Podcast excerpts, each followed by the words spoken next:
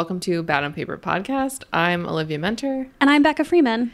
and today we are talking about what books are taught in high school English classes. But before we get to that, this episode is brought to you by Tell Me Lies, a new TV show based on the novel of the same name by Carola Lovering.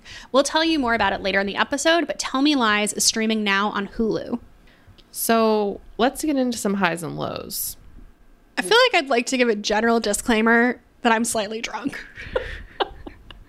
I was not drunk when we did these interviews, but I am slightly drunk now. Well, tell me about your high. Oh, should I not say that we're together in Philly?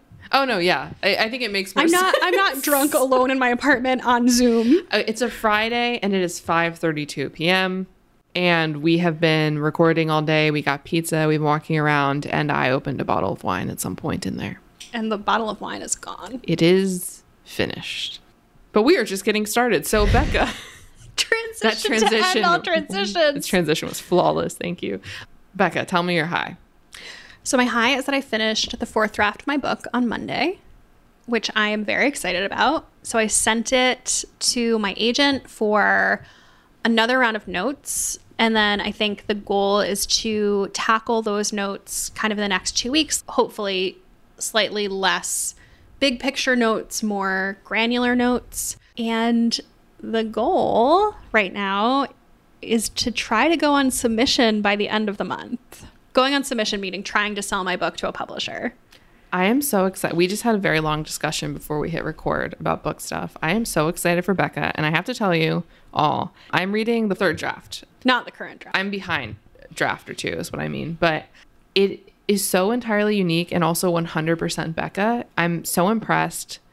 It's so smart. I can't wait for y'all to read it. Thank you so much. That just means so much. I'm terrified. I'm excited.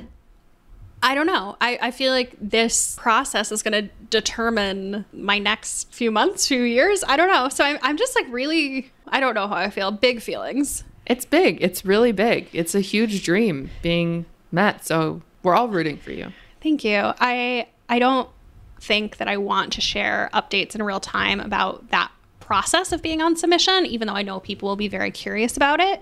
I think, you know, I'll be able to share hopefully once a deal is done. But bear with me. I, I don't think I have the fortitude to share in real time because I think it's going to be high highs and low lows.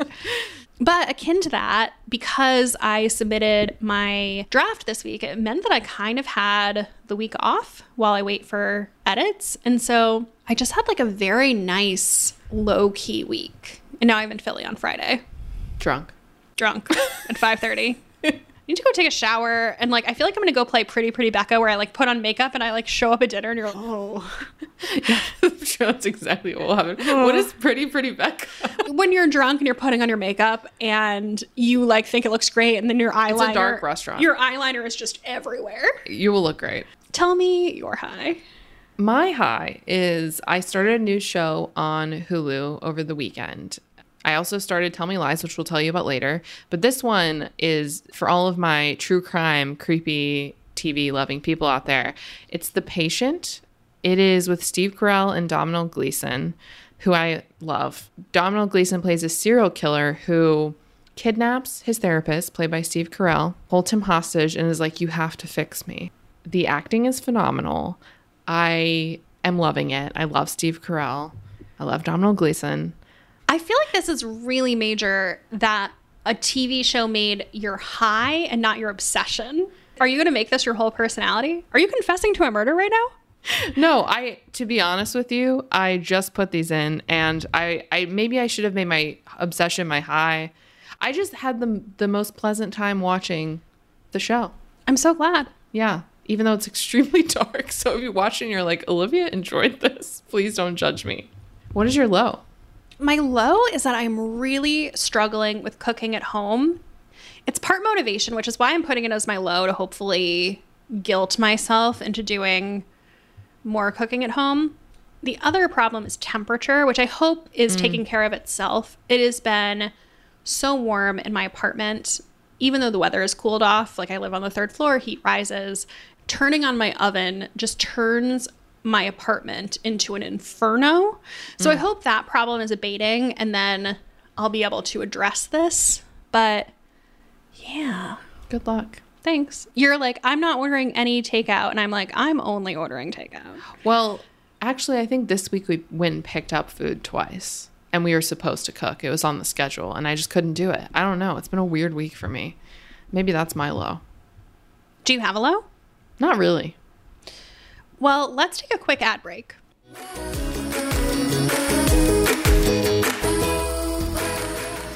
I am so excited about today's sponsor. I want to tell you about Tell Me Lies, a new TV show on Hulu based on Carola Lovering's 2018 novel. Emma Roberts is an executive producer. If you've been listening to the podcast for a while, you know that this is a podcast favorite book. Grace, Olivia, and I all loved it. And I'm really excited to see it come to screen, and even more excited because the series does not disappoint. I was basically yelling at my TV as I watched the first three episodes because I was that invested. Tell Me Lies follows the tumultuous relationship as it unfolds over the course of eight years. When Lucy Albright, played by Grace Van Patten, and Stephen DeMarco, played by Jackson White, meet in college, their relationship quickly evolves into an addictive entanglement that alters not only their own lives, but the lives of those around them. It's a cautionary tale about a woman whose life gets completely derailed when she loses herself in an unhealthy relationship. The series is so infuriating, but also so addictive because I think most of us have a Steven in our past, that person that you like way more than they like you.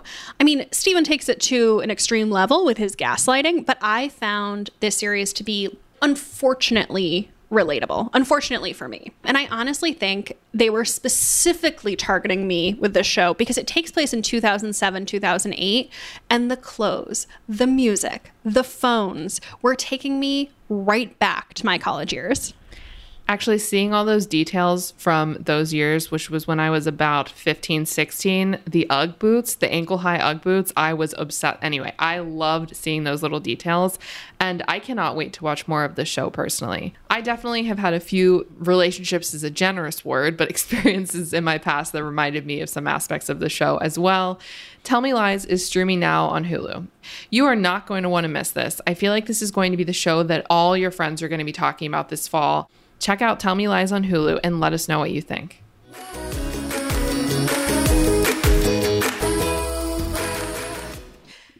So, our first teacher that we're talking to is Mary. Mary, maybe do you want to start by introducing yourself and telling us where you teach, what what grades and courses you teach, and how long you've been teaching? Absolutely. And thank you for having me. I love Olivia and Becca's friendship all around books. That's something that I emulate in my life. And I've been teaching English for 26 years. I teach AP literature. I do a lot of um, work with mentoring new teachers that want to uh, teach the AP curriculum. I've also taught a lot of courses where the students get uh, dual credit uh, at a college. But I've taught 9 through 12, and I've taught every elective creative writing, journalism, women's studies. And it's really a lovely way to spend one's life uh, taking literature, helping students to find a sense of belonging in the stories they read, and then helping them to also discover their own origin stories. It's fantastic. So thanks for having me. We're so excited to talk to you, and it was so generous of you to offer your time and your expertise my children are teasing me because I listen to your podcasts and books and books and books. And of course, my own children at home, we have more books than anything else in the house. So they can't believe that mom is going on a podcast again to talk about more books. That's pretty cool, though. So, to start, can you tell us what books are in your current curriculum? Absolutely. So, originally for years i taught my favorite which was in the summer the poisonwood bible by barbara kingsolver and this is sort of a master class in literature you can uh, really get to so many different archetypes meta, you anything i need to teach as far as allusion biblical uh, mythological. She uses allusions to Poe, William Carlos Williams, Emily Dickinson. So it is fantastic. But because of its length, some of the students would drop the class because they wait till Labor Day weekend. We start in my uh, state after Labor Day weekend. And so they can't get through 500 pages of text. But one of my students actually said, Mrs. Sorrells, the more that I think about it, you really need to offer Frankenstein. So I brought Frankenstein into the as the summer read because then we want to go back to Wollstonecraft, the mom. Uh, it works really well. Shelley was 19 when she wrote Frankenstein. Oh, I had no And- idea. Wow. Yes, yes. So she was on summer vacation and they had a contest. And so the students, I use the UPenn website for that. So there's an annotated Frankenstein. And it seems that for years, graduate students have been going on. So if you go and experience Frankenstein at the UPenn website, it's a treasure trove of allusions. So I missed Poisonwood and I would have students through LinkedIn you know, say I still have my copy, or I know this guy's a keeper because he bought me in a, uh, you know, a signed copy of Poisonwood Bible. Oh my so um, my own son, he's in high school now, and I noticed that his English teacher, in addition to just having a book that they're reading, con- they concurrently they will read a book in installments. So I'm bringing back Poisonwood, but we're reading it over seven installments like every month there's a reading due. So then that allows me this year i will i, I do chronology because the students talk about that they really have never had to read literature where they're being immersed in the artistic and historical context of the novels. And so much of what you want to do is societal criticism. So if uh, if we're going to move from shelley to austen which we are this year then what I want to talk about is gender norms and class norms. And that's where they engage with the text. And there's so much remixing of Austen in the popular culture that they want to read Austen, whereas we may have been assigned Austen and that's all we had as choice. They want to. And so I did write a grant last year, and this was a funny moment, but I usually have a tea to go along with Austen, but I found a conference that you both would love, and it's at UNC Chapel Hill, and all of the Austenites congregate on Chapel Hill in June and do what they call Austen Camp. And they wear Regency dress and they bring in all the foremost uh, Austen experts in the world. So I went to that. And so now I'm supercharged to do Austen with my students and do the tea and all of that. And I do have males in my classroom. And funny, like at first, I think they have an eyebrow raised to the tea. And then after the tea, they say, can we do that again? Because they know good food and they they have really great conversation around especially you know gender dating courting in pride and prejudice. So we'll move from there uh, to uh, I, these poor kids they're in addition to ever, all of their APs and jobs and relationships, they're applying to college, and that's high stress. So I like to bring in the transcendentalists and take some time with Song of Myself. And they, one of their things they say, I say to them is channel your inner Whitman when you're writing your college essay. So we spend some time with Dickinson and Whitman and whatever transcendentalists they love. Um, then we go on to importance of being earnest, and they love Wilde. And if you can find a local college or or company, theater company doing that, it's great. And I live in a place where the Shaw Festival is a car ride. So over the border in Canada, they put on all of these plays. Uh, so I'll take them to see the importance of being earnest. And they like the social satire and they're fascinated by Wilde's personal history because he was jailed um, for uh, being a sodomite, and it's actually spelled wrong in the in the indictment. So they have heard of Wilde. Some of them go on to read the picture of Dorian Gray. They find that really fascinating. And sometimes I'll do Pygmalion as well because of language and speech and education. And they like that text as well. And then my music majors have been exposed to that with My Fair Lady. Do you want me to keep going into the 20th century or do you- yeah no i want to i want to know it, it seems like so far this feels very akin to the to the curriculum that I had when I was in high school, except for the Poisonwood Bible. Same. But I'm curious to get into some of the contemporary stuff and, and to understand okay. what you what you teach there.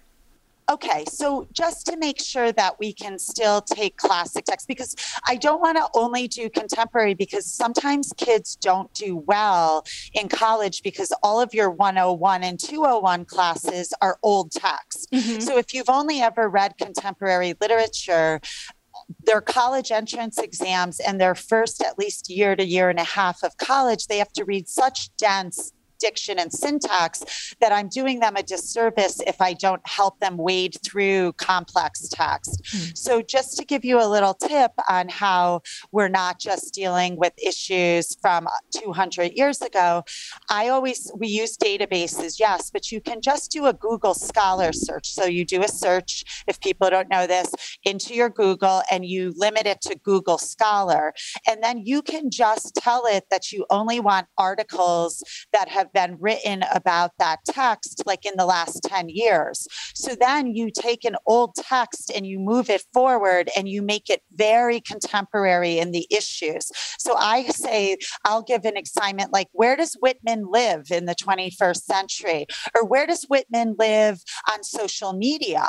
And they then come back and they find all of these Twitter pages or Instagram or TikToks that are referencing the texts and the allusions that they're actually reading the whole text. So that's how I try to give them both a classic education so that they can succeed in a higher level, but also then we do move into the 20th and the 21st century. So um, with the modernists, we we talk about the modernists but if you want to move forward into contemporary um, i always check over what's being tested what are on reading lists. One of my go-to's is to have the students compose a reading list for the instance for 2022 every college that they're applying to do a little bit of research and what is the colleges we are all reading the same book text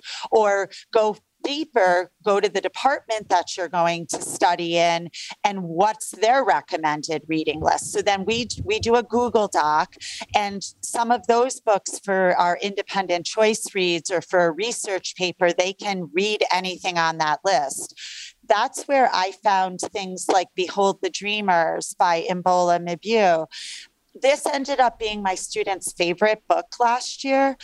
I previewed, I've been in a book club for 25 years. The women are wonderful. Um, we have people in business. We've gone from being engaged to married. Some of us have gotten divorced. We have children who are now married non divorce. That's good. Um, and so, so if I'm trying to preview a book, what I'll tend to do is I will have them read it. And so my book club becomes the gatekeepers for is this worthy enough of my beautiful students? So then um, this book, Imbolo Mbue's Behold the Dreamers, it was an Oprah pick, but I had never read it. And it's set in 2008 and you have a Cameroonian immigrant going for a job interview as a driver for um, an executive at the Lehman Brothers, and then it it takes you through their family's conflicts and unraveling when the financial crisis hits, and the students found it very relevant like the the American dream. I think sometimes where we want to definitely have inclusivity for race, gender, class, but we forget sometimes there's a lot with age and being a teenager versus an adult or not having your ideas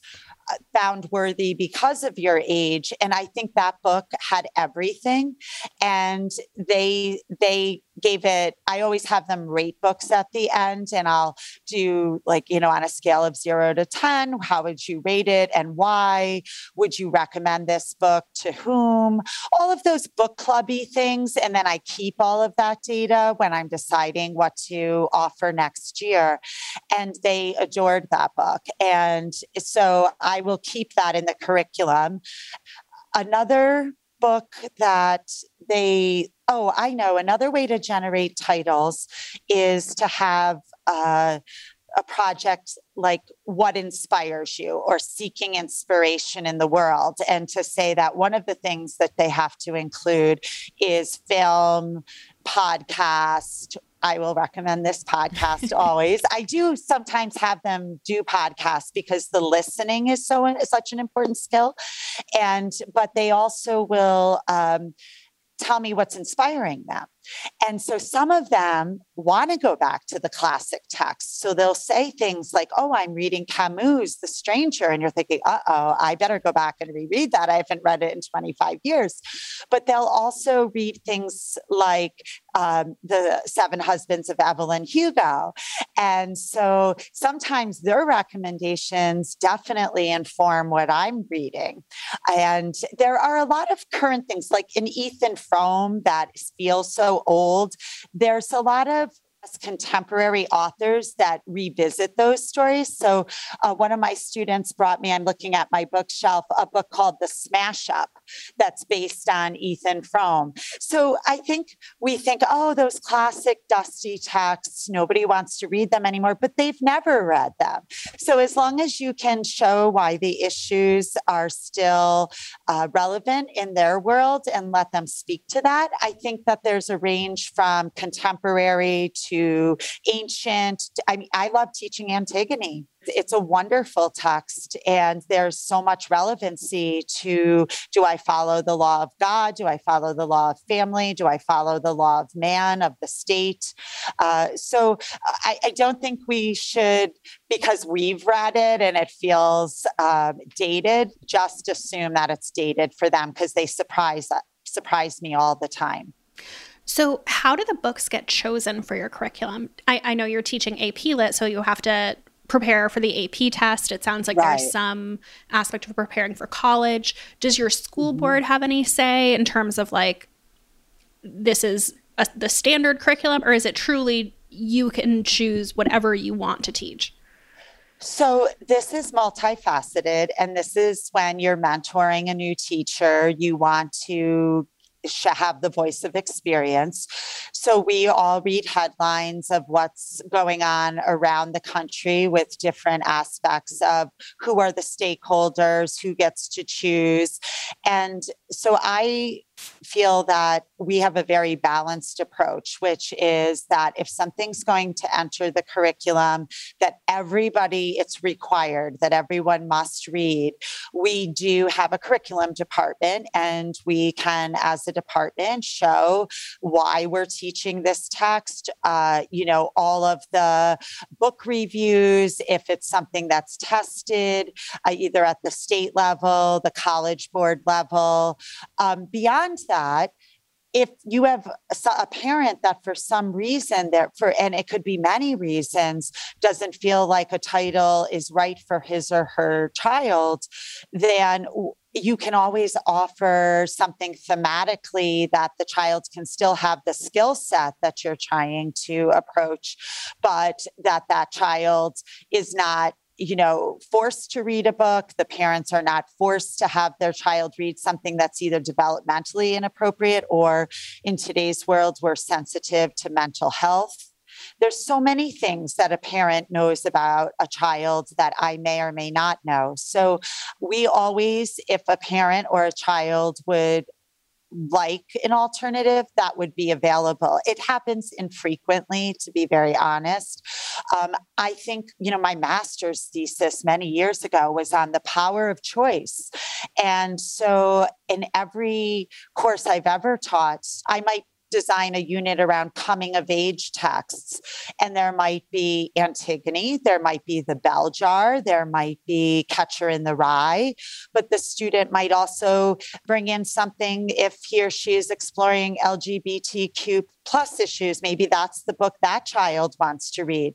So then what I do for those kinds of texts is it's a research project first. So just like you, if you were proposing a variance to your boss beyond what the what he or she wanted you to do, or they, you would um, say, write a memo. So they write a memo, they put some research in, their their parent or guardian signs off. This I've read the memo. I know this is why my student, my child wants to read this book for the unit of study, and then that way you're teaching a real world skill. Like you've done your research, you've embedded the book review in a memo. I teach the memo format. You kind of got your supervisor's signature. Now in college, we know the parents aren't going to necessarily don't sign off on anything, but I'm I'm very cognizant of the fact that I teach young people and their parents know their needs in a way that I may not.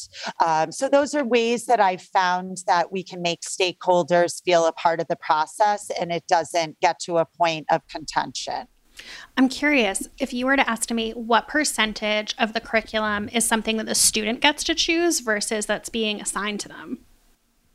I would say that of six units of study, two units have student choice, but within that, on, a, on any given in any given unit, if I'm doing a unit on post World War II literature and we're reading something in common, it might be that you get to choose a beatnik poet of your of your choice, um, or so there's always choice. So within that unit that we're all reading a common text as the primary source the secondary sources are always optional. That's where you bring your reading.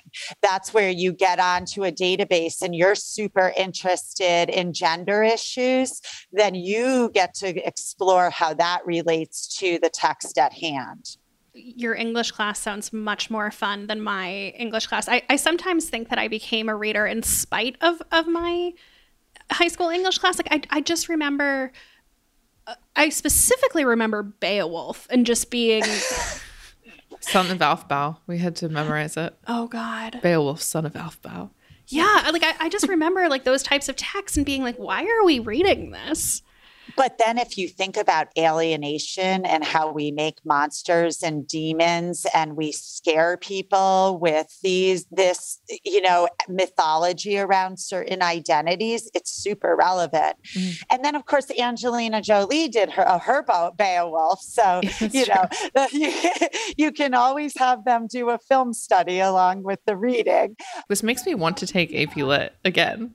Did you take it? Yeah, it was my only five. I just I got a five. I got a five too. Oh, now I know why I love your podcast. I feel like I, I, wish I could go back to high school or college now because I feel like I would enjoy it and actually do the work so much more than I did when I was actually in school.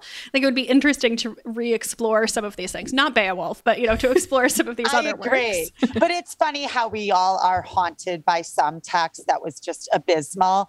Sadly, for me, in um, a full circle moment, um, one of my favorite things to teach is Zora Neale Hurston's Their Eyes Were Watching God. I love the female mentorship. I love that Alice Walker sort of launched her publication career in Ms. Magazine by placing the grave marker on Zora Neale's grave. My son was assigned this book in his AP literature class this year. And they always say never teach your favorite book because it may not be your favorite after that. That's never happened to me because of the beautiful kids I teach. But I would say never um, have your son read your favorite book. you, I gave it such a send off. I had him listening to Ruby Dee read. I had everything, and he doesn't like their eyes were watching God. So that might be his Beowulf. but you know, I think you know, as long as you can let the students speak to that, like, well, why didn't you enjoy it? Why doesn't it speak to you? And I guess like for their eye, for their eyes were watching God in his English teachers. Um, corner, he she also had them reading Fences and Kindred. So there was something in there for him to connect to. And I think once he gets into class and he sees the really cool connections, and that's why I love your podcast, right?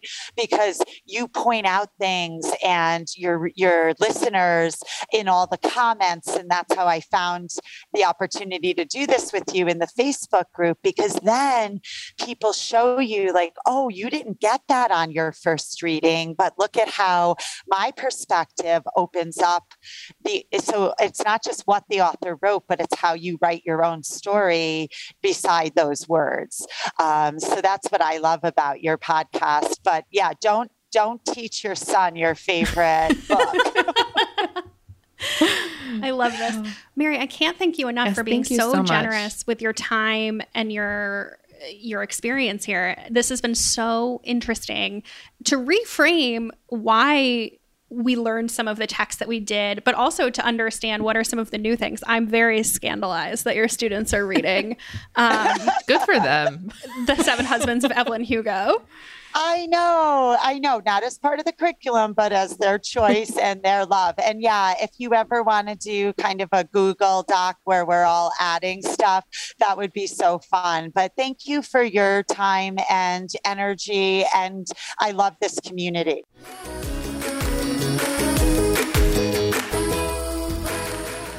Now, a word from our sponsor, BetterHelp. So, this could just be me, but there's always been this one interview with Beyonce that has just stuck in my mind for years and years. I'm paraphrasing, but essentially, she says something like, Whenever I'm feeling really down, I give myself one day to wallow, and then I figure it out and I get over it. And this is kind of how I approach life too. Beyonce and I are very similar. In many ways. in many ways. Some days are hard. You're going to feel stressed or overwhelmed or uninspired. And I think it's okay to feel those feelings sometimes and lean into them even. But I also think it's important to then prioritize problem solving. So I'm naturally a solution oriented person, and there's just no better feeling than identifying what's going wrong and figuring out how to fix it. But it can be tough to train your brain to do this if it doesn't come naturally to you. A therapist can help you become a better problem solver. And if you're thinking of trying therapy, BetterHelp is a great option. It's convenient, accessible, affordable, and entirely online. You get matched with a therapist after filling out a brief survey, and you can switch therapists at any time. This is so key because finding a therapist that you connect with is the only way to get the most out of the experience, in my opinion. My therapist regularly helps me feel like I have the tools and resources to conquer anything and everything that's going on in my life, from huge obstacles to just day to day stressors. When you want to be a problem solver, therapy can get you there. Visit betterhelp.com slash bad on paper today to get 10% off your first month. That's betterhelp, H-E-L-P dot com slash.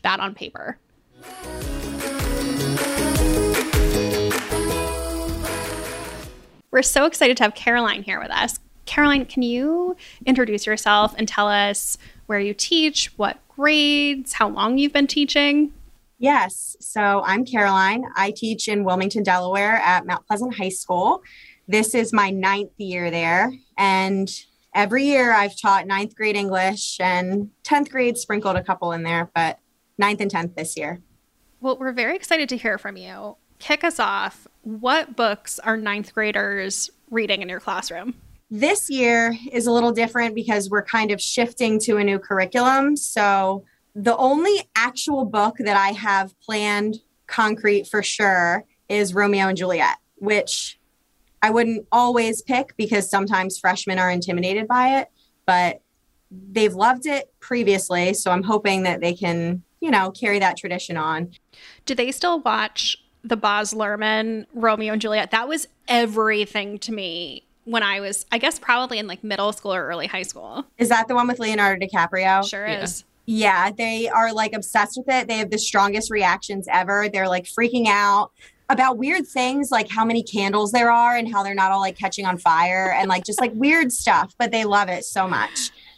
And it's I think the only reason that we're like able to get them engaged in Yeah. Romeo and Juliet. I feel like that was the same for me where I'd seen that movie so many times that I was excited to actually read it because I had a huge crush on Leonardo DiCaprio and that movie mm. was very important to me at that age. Have you seen that TikTok where the mom is like, "I'm I'm having my daughter watch this and she doesn't know what it's about at all," and she they just cut to the daughter and she is like hysterically crying and like screaming. Oh my gosh, Just, I love it. The oldest I have ever felt is when I was trying to get the kids really pumped up to read it. And I was like, we're going to watch a Leonardo DiCaprio movie. And they're like, who's that? Oh my And I'm like, God. no. "Uh, no. yeah. No. Well, It was pretty painful.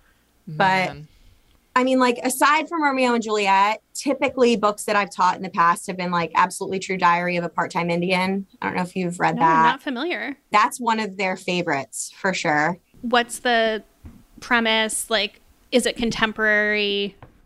It is contemporary. It's um, Sherman Alexie. I don't know if you've heard anything from him, but he is the character. It's kind of semi autobiographical in a way. The character is a poor Native American on a Native American reservation in Washington, and he is smart and that kind of stands out where he's from. So he goes to a white school, quote unquote, and he's kind of ostracized because not only is he the only Native American there, he also has some pretty intense physical disabilities and like things that set him apart. Like he has like a ton of extra teeth in his mouth and wears these like big, huge glasses and like he just like does not fit in in any way.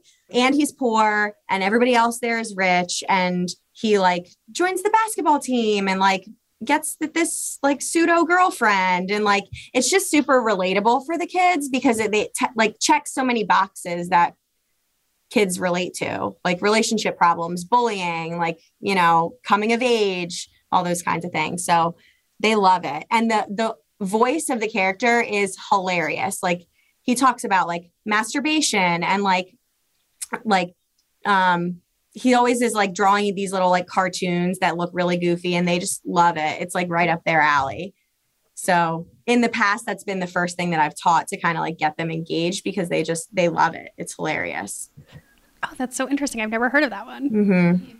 What else are you usually teaching in your curriculum? So we have, there's a law in Delaware, which I don't know if it's a national law, but there's a law in Delaware that every grade has to teach about the Holocaust and genocide at some point. So I always try to fit um, some type of Holocaust book in. That's a really big passion of mine is like teaching about that. So in the past, for the past few years, I've taught a book called The Boy Who Dared, which nobody ever knows. It's like kind of, I feel like it's kind of like a made for school type book, but it's about it's a true story about the youngest boy to be executed by the Nazis for treason. So it's kind of like a starting point for like a take ownership of your own life kind of thing. Um, you know, you see something, say something. It's just like a better alternative than the concentration camp books that people typically do because it this is more relatable to them. Like they're in a situation where they see something wrong and step up and do something about it and they we infuse parts of the Holocaust, but they like that. So we've done that for a few years. A Long Way Gone. That sounds you- familiar. It's a memoir by Ishmael Beah, and they think they're really excited about it at first because it's about a child soldier in Sierra Leone.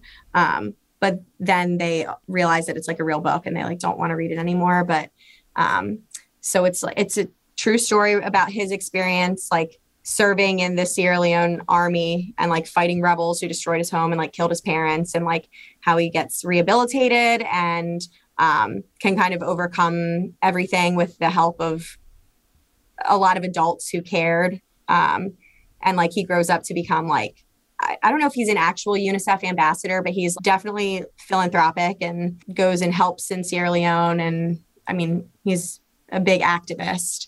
What else? Of mice and men we've taught sometimes but i don't always teach that because the hunger games we've taught before. Hmm yeah there's like a whole Oh, dystopian unit where we'll pull in like harrison bergeron and just like a whole bunch yeah talk about like characteristics of that. dystopian literature and they really like that too. It's pretty fun. Are there certain skills or milestones within ninth grade English that they're they're supposed to check? Like, it, I guess I'm curious: is the goal to just get them interested in reading? Is the goal for them to like learn about certain literary devices? Like, what is ninth grade? What's the goal of ninth grade English? well, yes, there are standards for English that you're supposed to hit. And as I was thinking about some of the questions that you sent before, like I kind of realized why there's a shift in what we teach now and what we maybe learned in high school.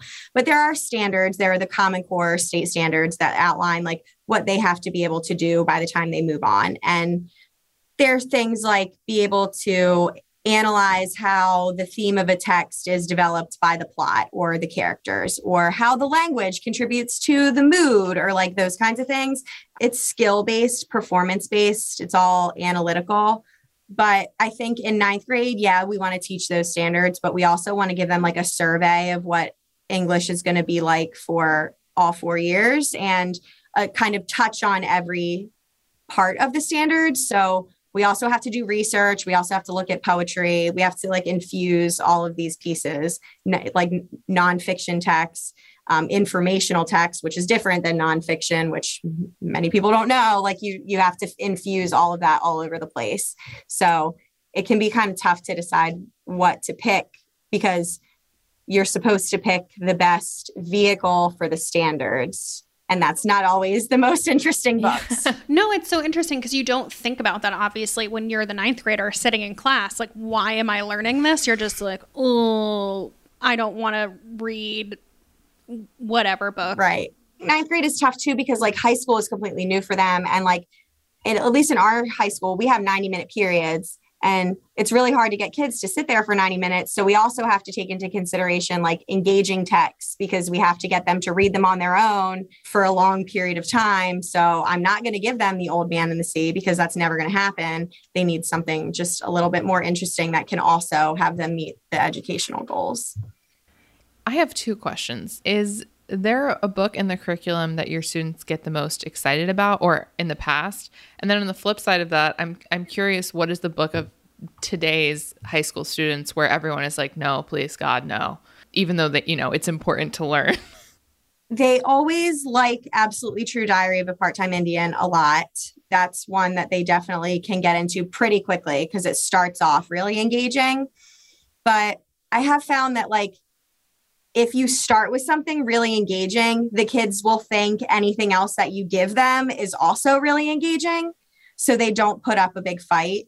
Like, but I've, when I was inexperienced in my first few years, like I would start off with like Of Mice and Men, which if you get the kids to buy into it later in the year, they'll totally tackle it just fine. But it's kind of dry if they don't know that you're not dry. So that one gets a little bit of a fight. And A Long Way Gone was a little too long for them. Like they just did not like doing that. But they all prefer anything novel wise to poetry, hands down. They don't want to touch that at all.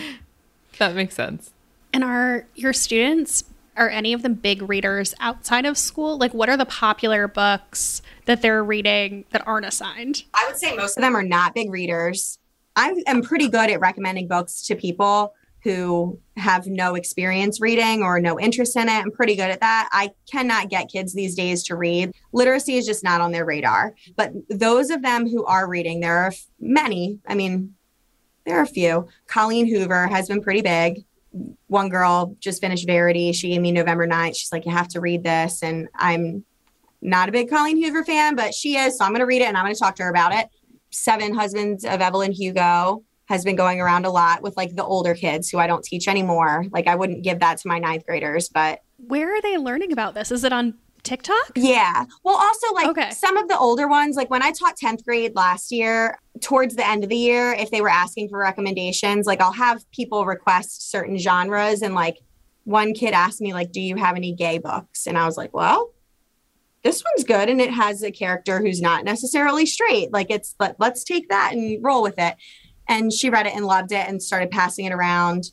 Or like my teacher friends we all share books and just pass them around. And for the kids who we know like to read we'll pass them to them when we're done. Or they'll see us reading. I have displays. We all the english teachers have displays up like here's what i just read. Here's what i'm reading next. And they'll steal them or i don't know if you've talked to anybody else who's done like first chapter friday. No what's that? That's a trend that's going around with English teachers where you pick a book every Friday and you just read the first chapter to the kids in hopes of getting them to find something that they like by the end of the year. Cool. Yeah, it's it's really fun. It's fun. You have to find like good engaging books and it can be tough because like not everybody is going to like that thriller that you pick. in your class is it everyone's reading the same book or is there any like independent reading where they get to pick what they're reading? We've done a couple different things. This year, their independent reading part will actually be like based on research. So they'll pick their own research topic and they'll develop that. They might they will do one project in groups where they we give them like options, um, but they'll do another one that's completely independent. They select it, they pick it, they do all the research, ask their own questions, that kind of thing. In the past, we've done lit circles where we've had different memoirs and they've gotten to pick those and do them. I've done independent reading projects in the past. Those have been tough because homework is not super popular. I don't know if you knew that. I, I've heard. Um, What? yeah. Yeah, it's crazy. But those books just don't they sometimes don't come back or they don't come back read or like you give this big project and say you have to do this on your own time and they just don't do it. So it's kind of like culturally insensitive to assign something like that without offering support to do it in school. So a lot of times what we do in school is together or maybe like small group type things. We always have some type of choice. It's usually just not with the big the big books. But I will also like mandate independent reading at certain times and we'll do that with like books in the classroom or they'll go to the library and pick it up like they have to read that after testing or things like that. They just like usually most years have to have a book somewhere in the room that they can read when they have extra time. That's cool. yeah. I'd mm-hmm. enjoy doing that. I guess I do do that in my life, but in school. yeah yeah it is just hard like I, I think because technology has come such a long way and they can get so much more entertainment so quickly it's just they don't get the same satisfaction from reading a book and if they're struggling readers they can't picture what they're reading in their brains and that's part of what makes reading mm-hmm. enjoyable so if that part of the process isn't there they're not going to like it at all I also feel like ninth grade is such a particular age where there's so much on your mind, and the last thing that you, I mean, I can remember reading throughout my whole life. I can't say that the beginning of high school, my first thought every day was, I'm going to sit down and read. It was probably like, who likes me, or do I look weird, or whatever. How am I going to make friends? So I think I can I can understand it being a tough age for reading for sure. Uh, you know, doing sports and joining clubs and like the musical and all that kind of stuff. They they are just not concerned about. They're like, oh, we got out of school at two eighteen this year. Let me just go run around the neighborhood with my friends. Like they they don't. They're not taking books down. Fair. It's fair, but it makes me Yeah. it makes me sad. Although I guess you know, just because they're not a reader in high school doesn't mean that they won't become a reader later. Yeah. And I think too, like often, I mean, I've had a lot of kids say after they're done with ninth grade, like, oh, I read this book and that made me want to read more. There's a big push in education now for what's called like a knowledge building curriculum, which is like your units, I should say, like when we were in high school, the teachers kind of taught the text. It was like you have to learn this text because everybody's expected to know Romeo and Juliet or whatever. And like they just had to teach that. We had to be exposed to it. Now the trend is you build a unit around Romeo and Juliet in some way that like builds kids knowledge of the world that can kind of make it easier to access the text or like make them thematic units. So that can often get them interested in a topic and want to read more on it later on which I think is cool because we didn't have Mhm. that before. No. It was like you read this book and And like then you that was Yeah. that was all you did. Yeah. Yeah. that was it. You read the book and then you read the next one and you wrote you wrote Mhm. an essay on it and then you Mhm. moved on. Like this is not like that. It's like we're our whole first unit is called like Who Changes the World and we read like a bunch of texts about like different world leaders and have to talk about like global change and it just exposes them to a lot more stuff that they had no idea existed and that gets them going in different directions. And it grounds it in something that's like very real to them. Yeah. Mhm. Here's the million dollar most important question. Does Book It still exist? What is that? Book it? It was like the um Pizza Hut would give you a free pizza. if you- Accelerated reading? AR? No, it was like if you read a certain amount of books over the summer, Pizza Hut would give you a free personal pan pizza.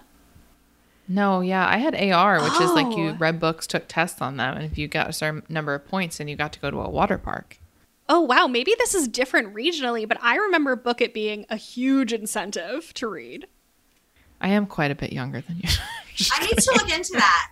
that I don't know if that still exists, but I don't think we ever had that though, because I would have definitely done that. And all I ever did was all I ever did was take my report cards to Krispy Kreme and get donuts free. Oh, I didn't Oh, do see, that. It Yeah. exists different everywhere. They should bring back the pizza thing though, because if there's anything like universal source of motivation across generations, everything, it's pizza. So a pizza place just opened in my neighborhood and they have something for if you're under 18 and you've read 3 books in the past month, you can go get a free pizza. And it's like a gourmet place too. And you need to submit the names of the books, the titles, and then like two sentences about each book. And I was like, "Oh, that's so interesting as like a community program." I love that. See, I feel like my kids at this point are smart enough that they just be like, well, I'm going to look up a summary online and I'm just going to like go to Pizza Hut and do it. Yeah, I guess so. I mean, maybe they would read the summary and then want to read it. So I Yeah, don't know. Maybe that's it would work. That's true. That's a really good point. it is really hard to get kids to like want to read. We don't like we can't mandate like summer reading or anything anymore. Like there it's just really they just don't want to do it. So Do you find that that guess- changes as they get older? Or it's the they- same? the desire to read, I think that struggling readers often that doesn't change because reading is really hard and who wants to spend time doing something that's really difficult Mhm. and not that enjoyable. Yeah. if they can find books that they like sometimes but i think if they have a good teacher at some point it changes Yeah. if they have a teacher who like makes them feel smart or makes them like doesn't make them write about everything and just like reading for enjoyment and talking about it then they like it a little bit more Ugh, but I remember there was such uh not a controversy, but there was like such a big thing at my high school because there was one hot young English teacher and then there was one like old lady English teacher and I had the old lady one. And. I feel like the people who were in the hot young guys English class were so excited because they wanted to impress him. Yeah i probably would have been a very good reader then yeah. Yeah. I wish I could remember his name. Yeah, I mean, like I know all my favorite teachers. That's not true. A lot of my favorite teachers in high school were English teachers because you get to know your English teachers a lot by Mhm. like talking to them and like you know everything that you talk about with literature is like what's your opinion? What's your take on this? How does this relate to your life? And like you talk about it a lot. And i think if if i get kids who come in here and they can connect with a book and we can have a good conversation sometimes they'll want to read more because they've made a connection with something. Yeah. but that doesn't always happen. Yeah. and some might like to to know the story but they want to watch the movie and not read the book. Mm. No. That, I sometimes think I, that read the book for kids- that reason. yeah i mean i'm the same way. I'll watch them. I yeah i'm the same way but i feel like most of the time kids a lot of kids come in loving to read and leave loving to read and some catch on but it's it not a lot That makes sense. Yeah. That makes sense. I think that's true of adults too, honestly. There's some people that are just, you think like, oh, if they just read the right book, they'd love to read. But you know what? Not everyone loves to read, and that's okay. I mm-hmm. have recommended. Uh, So one of my best friends goes to Nantucket every summer, and I'm like, you got to read Elin Hilderbrand. Like this is your the summer that you're living. You've got to read this. You're gonna love this so much. And she has been had the same book downloaded on her Kindle for three years, and I'm like, have you read it yet? And she's like, nope. Yeah. Well, my friend who actually like turned me on to this podcast, she gave me an Elin Hilderbrand book and she's like, You got to read this. You're going to love it. I got like five pages in and I was like, This is just not my genre. It's just not for me. But I like love historical fi- fiction. I'll read anything historical fiction. Doesn't really matter what it is. Love it. Anything I really actually don't like very much that's super contemporary. But I know that. So, like Mhm. now when I'm looking for something to read, I know that that's what I'm going to like to read because I found my niche. And some people just never do. Well, I think that's so important too to destigmatize bad books because I think even for myself, like I used to love reading romance and I was embarrassed by it because I thought it was less intellectual or it was somehow It wasn't Beowulf or Jane no, not that it wasn't Beowulf, but like just that you know, it was like, oh, what does this say about me that I'm reading this book with a lot of sex scenes? Like, does that make me perceived a certain way? And I think like destigmatizing and just like I, that's what whenever anyone is like, I want to read more, I'm just like, read what you like. Doesn't Yeah. matter what it is. Well, that's why it's cool that you're teaching the Hunger Games. I mean, Yeah. that's cool. I teach like multiple levels of classes. I have like honors kids who are like all of them have goals of going to college. And then I have the lowest classes you have that have kids with a lot of learning disabilities mixed in with just like general education kids too. But it's really tough to like find books that like everybody can access really easily. Mhm. So the Hunger Games is really fun because kids want to read that. Mm. So they have more stamina than Mhm. if I put something boring in front of them that doesn't have a movie promised at the end. Yeah. So I'm I'm glad that they at least will read one book by the time they leave. Yeah. Because they almost all will finish that, or if they don't finish that, they're going to finish absolutely True Diary of a Part Time Indian because they want to know what happens to Junior. They just got to know. Hmm. I love that. Caroline, thank you so much for sharing your perspective with us and being so generous with your time and, and your experience. Oh, sure. Yes, thank you so much. Thanks for having me. All right, let's get into obsessions. Tell me about your obsession, Becca. I have two. First, I cannot believe I haven't talked about this on the podcast yet. My Amazon hair clips. So Are they Amazon branded? I'm imagining a hair clip with a Prime insignia. no, it, it, they're just from Amazon. Okay, that's fine. probably from China. So when I was in Maine for my girls' weekend, all of my girlfriends all had claw hair clips, all the same kind. And they were just like fucking littered about the house. It's the best. I love a hair clip. And I picked one up. I used a claw clip for the first time. I'm very behind on the trends. Really loved it.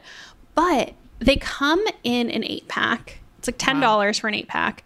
And the colors are really fun. So there's like a rainbow confetti one. Oh. Right now I'm wearing a tortoiseshell one. Classic. But I'm obsessed with them and I think it's such a good value. Hair clips are. I cannot believe that we all endured hair bands for so long. I don't think that I have used a hairband in years, except for this one bun hairstyle that I sometimes do where I have to put my hair in a high hmm. ponytail for it. I mean, it's good to have options. I used to never be without a hair tie on my wrist, and I Oh, like. same. There were entire I think decades I of my life. Yeah, me too. I think I own two hair ties at this point. Yeah. I want to get rid of all of them. Yeah. Let's burn them together. Well, I feel like my hair is also so much healthier for not using hair ties. Yes, it just rips out your hair. yeah, and it like the breakage Yes. of the point where you're wherever you're putting it up.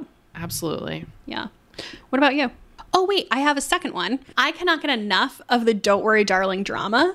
It feels like the perfect antidote to our political times. Oh, like it's- everything's heavy. It's like this feels like a light middle school drama. Like I don't actually think anyone did anything really bad. I just think it's backstabbing and It's glorious. it, it's so it's great. I think we've did Harry Styles spit on Chris Pine. I don't know. Was I entertained by it? Absolutely. What do you think? I'm foregoing my obsession. I'm throwing it to the side just so we can have a few minutes to I talk think about this. no. I think the videos that I've seen of him forgetting that his sunglasses are in his lap are pretty compelling. But I think it did look like he spit on him. Okay, I th- I don't buy the sunglass theory at all. I don't know what he Mm. was laughing at, but I I don't think it was the sunglasses. I also don't think he spit on him. Hmm. But I was gonna say, who among us? I think Have we you would all be okay with being spit on. Have you also Styles. been following the theories? Does Chris Pine write erotica? Does he? Well, so You've never had my attention more. so I'm I'm very I have had a week off. I'm very invested in TikTok.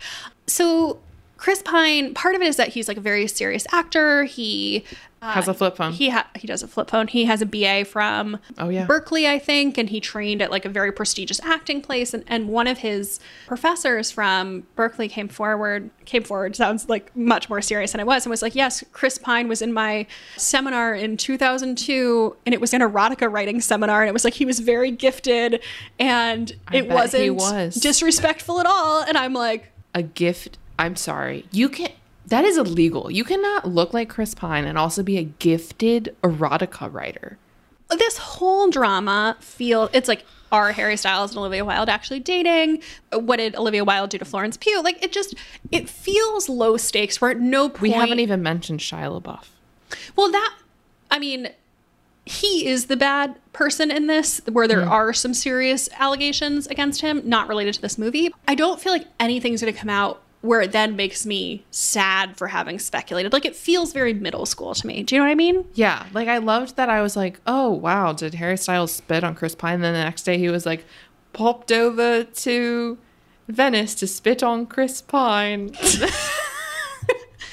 and then everyone was like, ah, we love you. And I was like, our society is crumbling and I love it. It is, but this feels like the low stakes distraction Yes, exactly. that I need. I hope that it doesn't have a darker side to it, but I'm just, I'm loving it. I'm loving the fashion. I'm loving all of it. Does the movie sound good? Oh, I want to see it. I don't think it does, but am I going to see it? Absolutely. It's playing in IMAX, just an idea. interesting. I did not know that. I don't know why I know that, but I do. Huh. So, very invested, have watched approximately 12 hours of videos about this. I would Oh, say. I'm with an, you. I'm a foremost expert on this, I think. I think I am too. Like, I think we could write a dissertation. I wonder what, Should we? I, I wonder if like Entertainment Weekly needs us. I mean, we are available. We are a little tipsy, but we are available. Call us for a good time. Okay, if you had to take one person's side in this whole thing, if you had to, okay, no, I take that back. Another question: physical fight between all of them, who would win? Okay, if I had to take one person's side to answer the question that you were like, don't answer that, Florence Pugh. I Yeah. think that I get a good vibe from her. I feel like she's above the drama. I feel like some shitty things have been done to her, but she's taking the high road. And I'm on her side. Yeah, I'm with you. Who's going to win in a physical fight? I don't know who's going to win in a physical fight. Who's going to win in a media fight? Harry Styles. I feel like he could murder somebody in cold blood on video and like the world would rush to defend him. I think that's true. I I don't know. I was telling Becca this. My entire TikTok algorithm, the entire thing, is just Harry Styles videos, and it's all like the most sexual Harry Well, it's the Styles concert videos clips, from- slowed down, where he's like doing all kinds of motions that are probably completely Mm-hmm. innocuous. I have gotten not gotten into in that like I am into it, but like TikTok is serving me a lot of Larry Stylinson TikTok right now too. Oh, really? And I'm getting all the Gaelic. Together, Becca and I are turning into like the entertainment QAnon people. we are over here with like the threads on the board connecting the. Oh my god. There was this tweet. I didn't feel like I could reshare it because I felt like I was going to get canceled for it, but I'm drunk, so I'm going to tell you what it said now.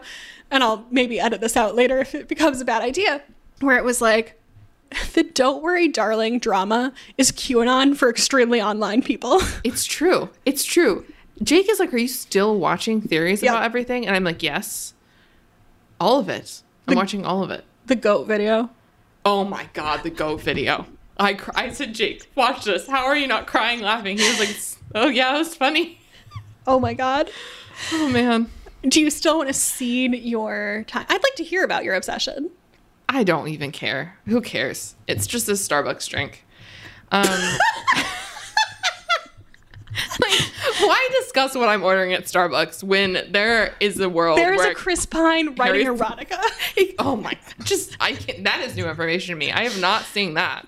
But Oh, I don't know if he's still writing erotica. He just wrote erotica. listen, I'll tell you about the Starbucks drink I love next week. For now, let's just. You won't because we already recorded that episode in two I two won't weeks. tell you. I'll still be drinking it probably. It's highly addictive. I think there's something in it, Hmm. other than the 19 things that are on the label that I'm currently staring at. Yeah, Books. Back on topic. back on topic. There's actually a piece of erotica by Chris Pine. I don't know if you. it's, all about Princess Diaries too. Anyway, Oh okay. my god. I'm sorry. Tell me what you've been reading. Okay, so I finished the final gambit, third book in the Inheritance Game series. I was neutral on it. I ended up like a three out of five stars. But you know, at at book three in a series, like I'm gonna read it anyway. Of course. Like it could just be like cartoon drawings of penises, and I would be like, "Yep, got to know what happens." It, it isn't And we're back to racy, erotica. It isn't a racy book, so I don't know why I used that, but you get it. I can't wait till the teachers we interviewed are like, "Hey guys, Oh my god. podcast." Oh, I hope they don't share it with like their administration. They're like, these. The word erotica is only mentioned 12 times, and also cartoon penises once. And they're drunk. That is neither here nor there, Becca. so for new listeners, we're usually not drunk. The second book I read is Scandalized by Ivy Owens, which was purported to be a book by a debut author, but there's some like fun low stakes drama around it. And it turns out that it's actually written by Lauren from Christina Lauren, who, if you don't know, are two people. I really wanted you to say it was actually written by Chris Pine, but I'm sorry. It was I'm not sorry. written by I Chris Pine. I can't. Go, That we know of. Go ahead. Go ahead. That we know of. Maybe there are layers. We've cracked the code. So, anyway, this book could not have been written more for me if they tried. It was a celebrity normal person romance about, it was second chance romance. Well, they weren't really dating previously. It was, it was okay. My high school best friend's hot older brother, and then we grow up and Oh, we wow. run into each other Nice. when our flights gotten canceled and there's only one hotel room. Can you guess what happens? She doesn't know it at first, but he's a famous actor Oh wow. and Layers. Just fireworks. Fireworks, fireworks, fireworks. Isn't that what's on the cover? yeah, fireworks. Oh, okay. It is so addictive. It, I've heard really good. I just like this. sunk into this. The writing is great. It was so fun. Like it just it felt I don't know how you can tell if an author is having fun when they were writing it, but I'd like to imagine that it felt like this author was having a fucking blast writing this. I really want to read this when I'm at the beach in a couple weeks. Oh, it was amazing. Can't recommend it enough. Not going to win a Pulitzer, but like just had the fun came through. Chris Pine outdid himself. He does it again, ladies and gentlemen. He does. Do you think that if we tried, we could start, we could effectively start that rumor that this book is written by Chris Pine? I've always Do wanted to be known that- for something. Do you think that? I don't even think Lauren of Christina Lauren would be mad. No, I mean, That could only be good PR the- for her book. I wow. Let's talk about yours. Okay. So I mentioned this book a few weeks ago, and I never actually talked about my final thoughts on it. It's called The Measure by Nikki Erlick. The concept of the book is that everyone wakes up and that on their doorstep is a box with a string. Every person has a string that's over the age of 22, I think. And the length of the strings coordinate with the length of your life. Okay. So some people look immediately, some people throw them out immediately. And my question for you, Becca, is would you look? Would you be able to resist? What kind of self control do you think I have? I would, okay, here's what I would do, honestly. I would put it on my counter for, let's say, an hour. I would text everyone I knew, find out what they were doing, and then give in and open it no matter what anyone said. Okay. What would you do? The rational part of me knows that looking would not be a good idea. But I don't think I would be able to resist.